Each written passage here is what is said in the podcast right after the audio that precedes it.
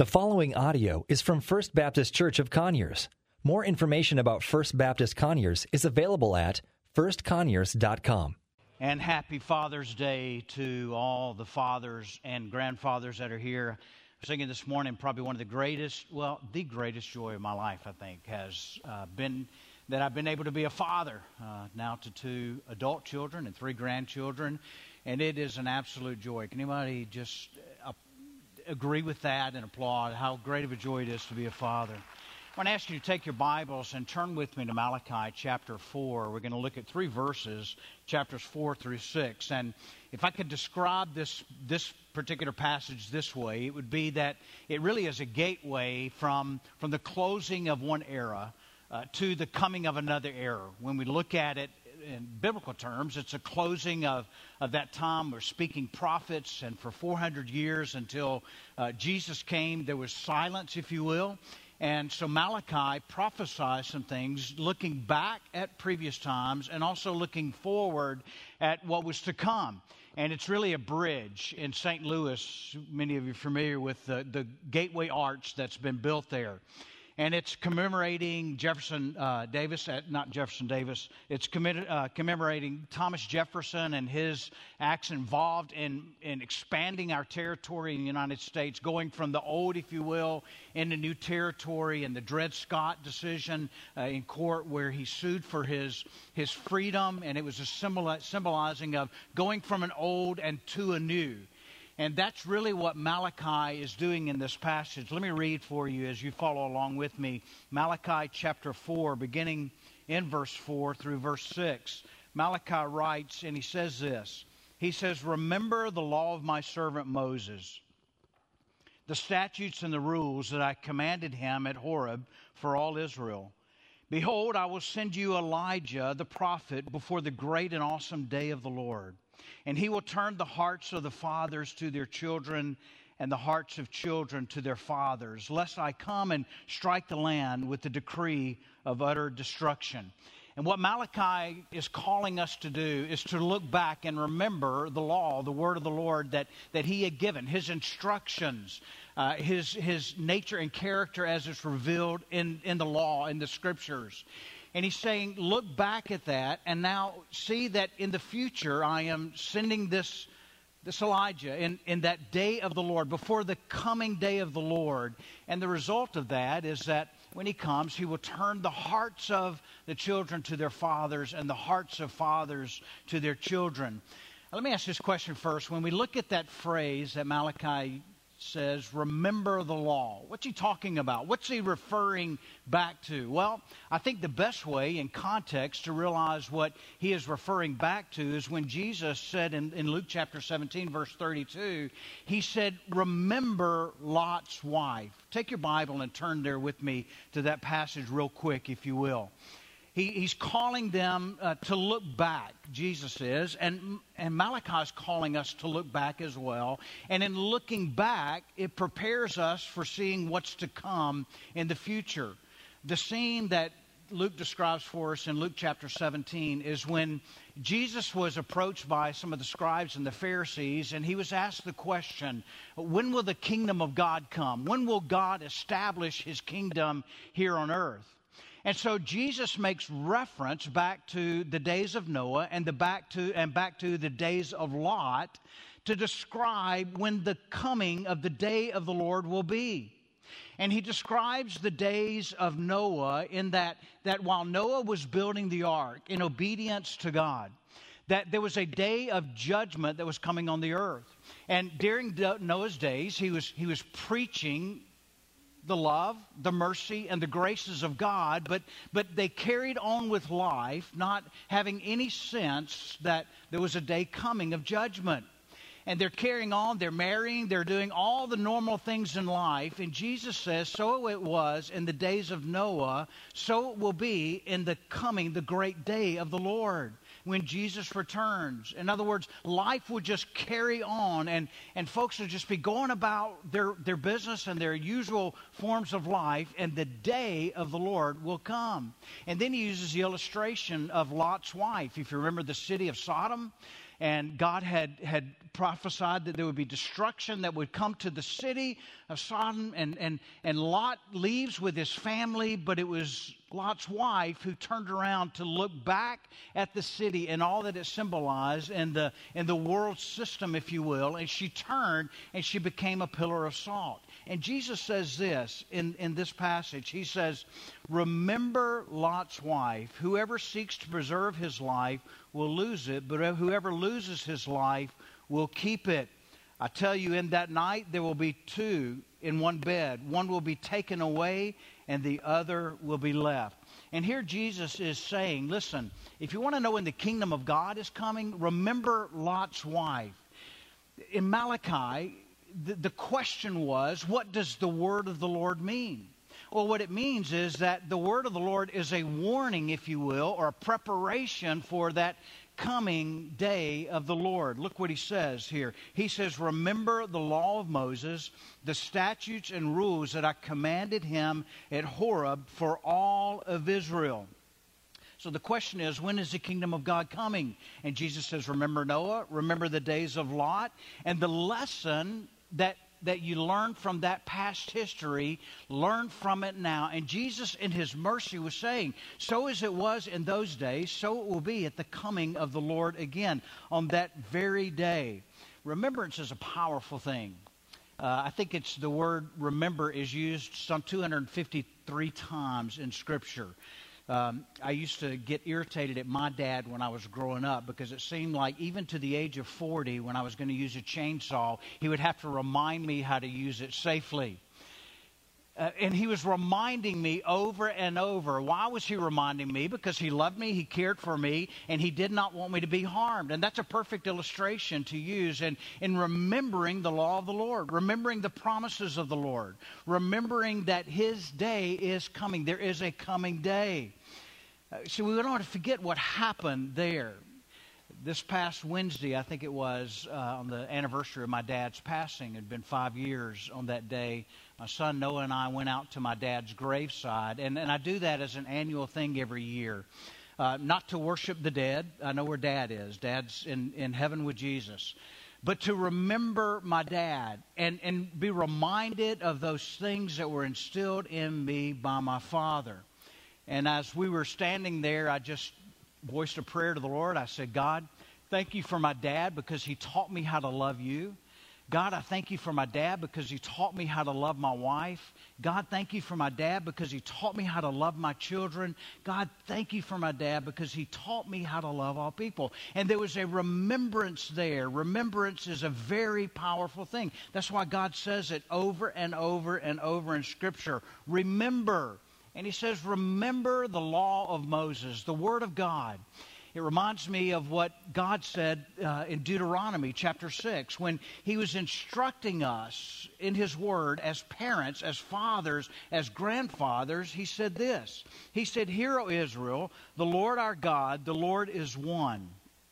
You shall love the Lord your God with all of your heart, with all of your soul, and with all of your might.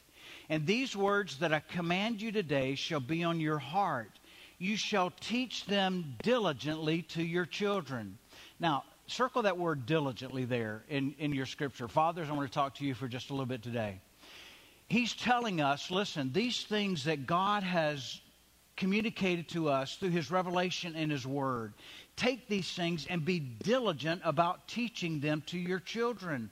And then he goes on to say that we're to teach them to our children when we talk to them, when we sit in our house, when we walk on the way, and when we lie down, and when you rise. You shall bind them as a sign on your hand, and they shall be as frontals between your eyes. You shall write them on the doorpost of your house and on your gates. In other words, he's saying, listen, fathers, communicate who God is, His love, His grace, His mercies, His holiness, all of that to your children in every which way you go, in everything that you do.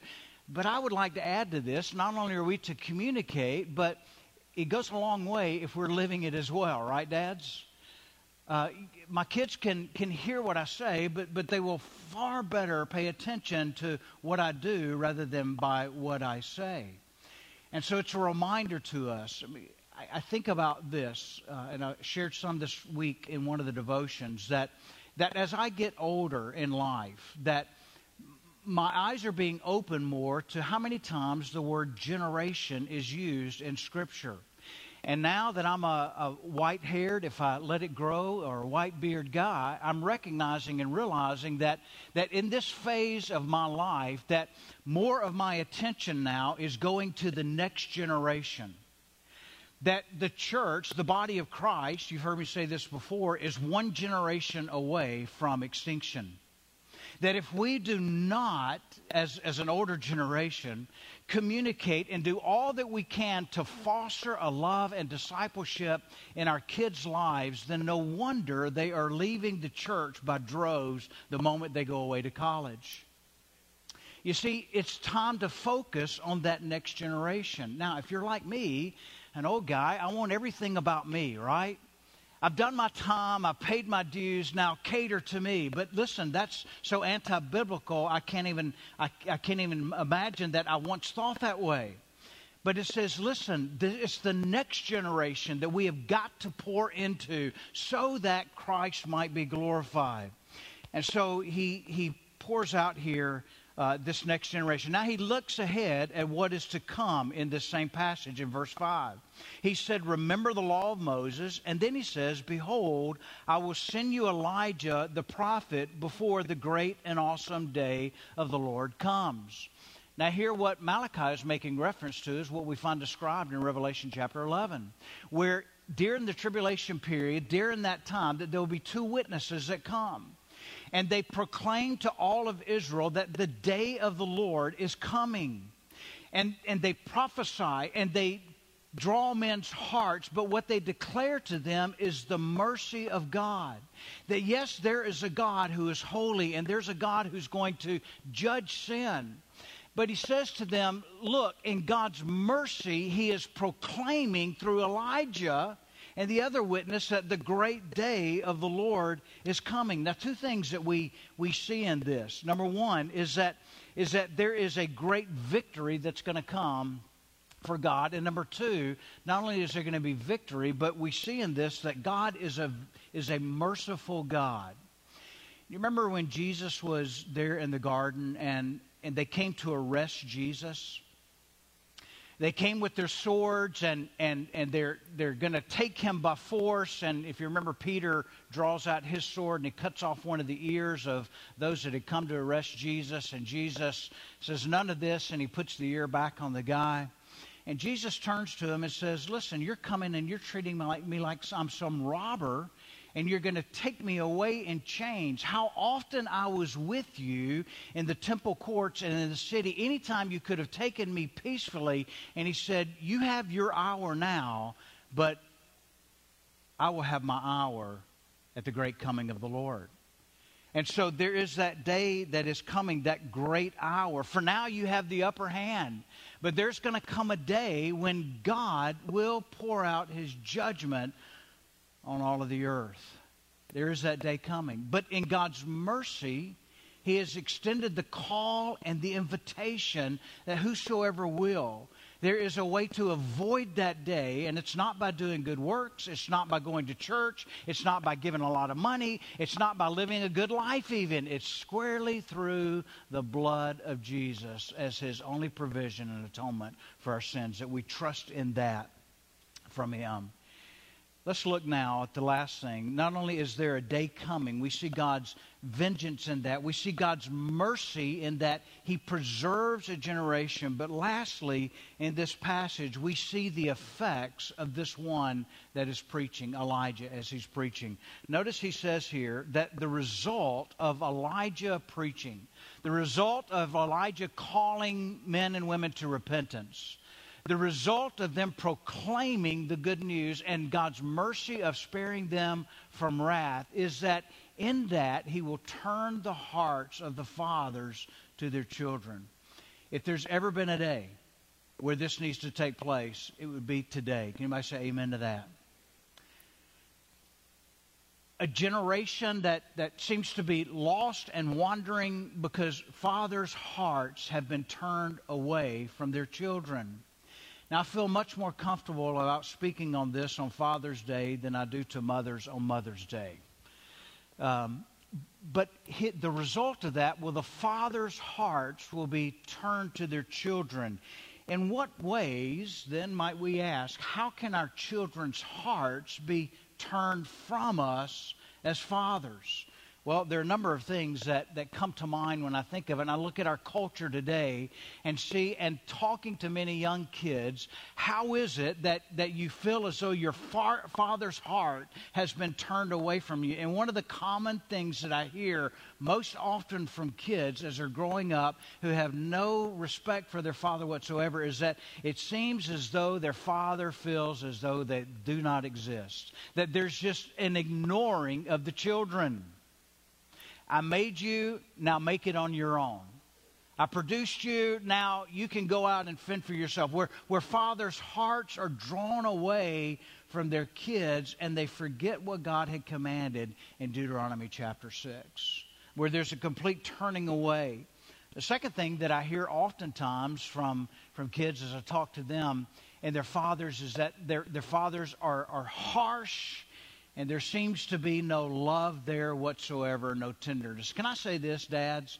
It's perfectly okay for us to be tender to our children. Can I say amen to that? Um, I love reaching up to my son and hugging his neck. I love reaching down to my daughter and hugging her neck. Um, expressing my love. But the third thing that I hear so often from kids is that my dad does not love my mom. Now, that one really is painful when you think about it. I reflect back on what I was thanking the Lord for in my father the other day, and, and I was fortunate to have an example of a godly man who loved my mother. And she's gone on with the Lord, and I can say this, she's not going to, but she was a handful. my dad loved my mother. And one of the greatest things, dads, we can do for our children to keep our children from turning our hearts from us is that we treat their mother like a queen. Can any wives say amen to that? yeah. That we love them. The greatest way to a child's heart is to love their mother, I think. The next thing I hear oftentimes as I talk to kids is that there seems to be a hypocritical lifestyle in their father, particularly in the church. Uh, that there's one face in the in public and company in the church, and there's a completely different face at home. And while we might profess to be Christ followers in the church or even in the community, that when we get when we close the garage door and behind the doors of our home, that we're living a completely different life to our kids. One kid recently that I was talking to um, had had mentioned to me that they just wish once they could hear their dad say, "I was wrong." dads, how many of us have been perfect dads? Let me see your hand. None of us have. I think one of the most valuable things we can do as a father is to admit when we are wrong. That's so against our nature. Because, dadgummit, I did not turn left when I should have turned right. I will swear it's the GPS that I'm following. And, dads, we have all made mistakes. None of us are perfect as fathers, nor will we be perfect as fathers. And our kids recognize that. They see that. And how valuable it is to say to our kids, kids, dad was wrong or, or maybe kids, I reacted, I responded. What you did was boneheaded and stupid and you're still going to get a spanking for it but the way that i the way that i responded and reacted was was wrong that our kids might hear us say i didn't intend to but i'm sorry you may be a dad here you may be a dad listening today and you've been separated from your children with very little relationship through the years because your pride won't let you pick up the phone and say Hey, buddy. Hey, baby. I was wrong. Will you forgive daddy? There's power in that. It'll turn a kid's heart in a heartbeat to admit fault. One other piece of advice that I would give to dads is, is to learn to be slow to speak and quick to listen. Slow to speak and quick to listen. Uh, my opinion means a lot to me. But it doesn't mean anything else to anybody else, right? And I don't always have to express my opinion, especially if the opinion of my son or my daughter is different than mine is. But to learn to be slow in speech and quick to listen, to hear their hearts. One of the things that this current generation expresses most often is, is, is they just want adults in their life. They want fathers, they want mothers, they want the previous generation just to be real and honest and transparent with them. You see, it opens up a heart. Does it open up your heart when someone listens to you? It does. And it opens our children's hearts as well. You know, I was fortunate to um, to have a father that I had a great relationship with who loved me, and I knew that he loved me, and I knew that he lived a life that exemplified what it meant when he proclaimed to be a man who follows after Jesus. And I know not everybody had that experience, but I was very fortunate. The other thing I was fortunate in was that in my dad's last week of his life, I was able to share everything in my heart that I had towards my dad with him and he was able to share everything with me that he had in his heart towards me. Very fortunate to have that. And my encouragement to you dads would be this this morning. Say it today because you're not guaranteed tomorrow. My, my encouragement to sons and daughters would be say it today because you may not have tomorrow. Malachi says, Remember the law of the Lord. Remember God's word. Hide it in your hearts. Teach it to your children. And he says, Look, there is a day that is coming, but in God's mercy, he's going to, he's going to send Elijah and another prophet, another spokesperson, who will come to turn hearts, giving an opportunity of repentance before that final day of destruction, the day of the Lord. And the resulting consequence will be that fathers' hearts will be turned to their children, and children's hearts will be turned to their father. May we not wait until that time, but today that our hearts would be turned to him.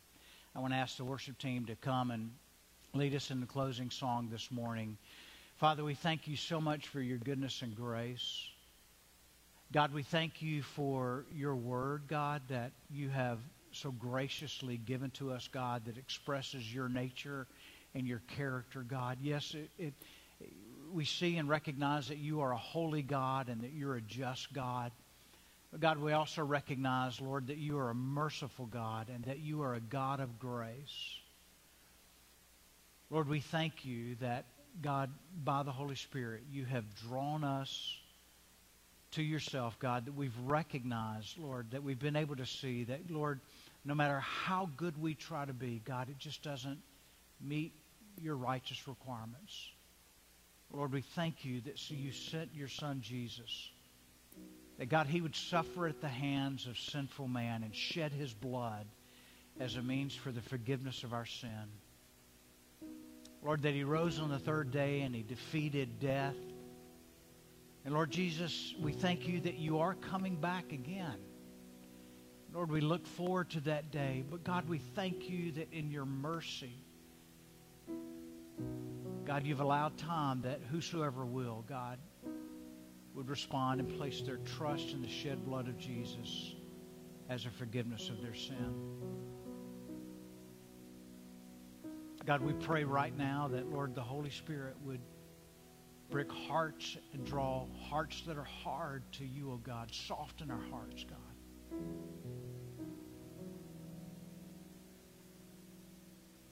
Father, we pray that, Lord, you would not only turn our hearts towards our kids, but God, you'd turn our hearts to you. Lord, we thank you in Jesus' name. Thank you for listening to audio from First Baptist Church of Conyers, located in Conyers, Georgia. For more information about First Baptist Conyers, please visit us online at firstconyers.com.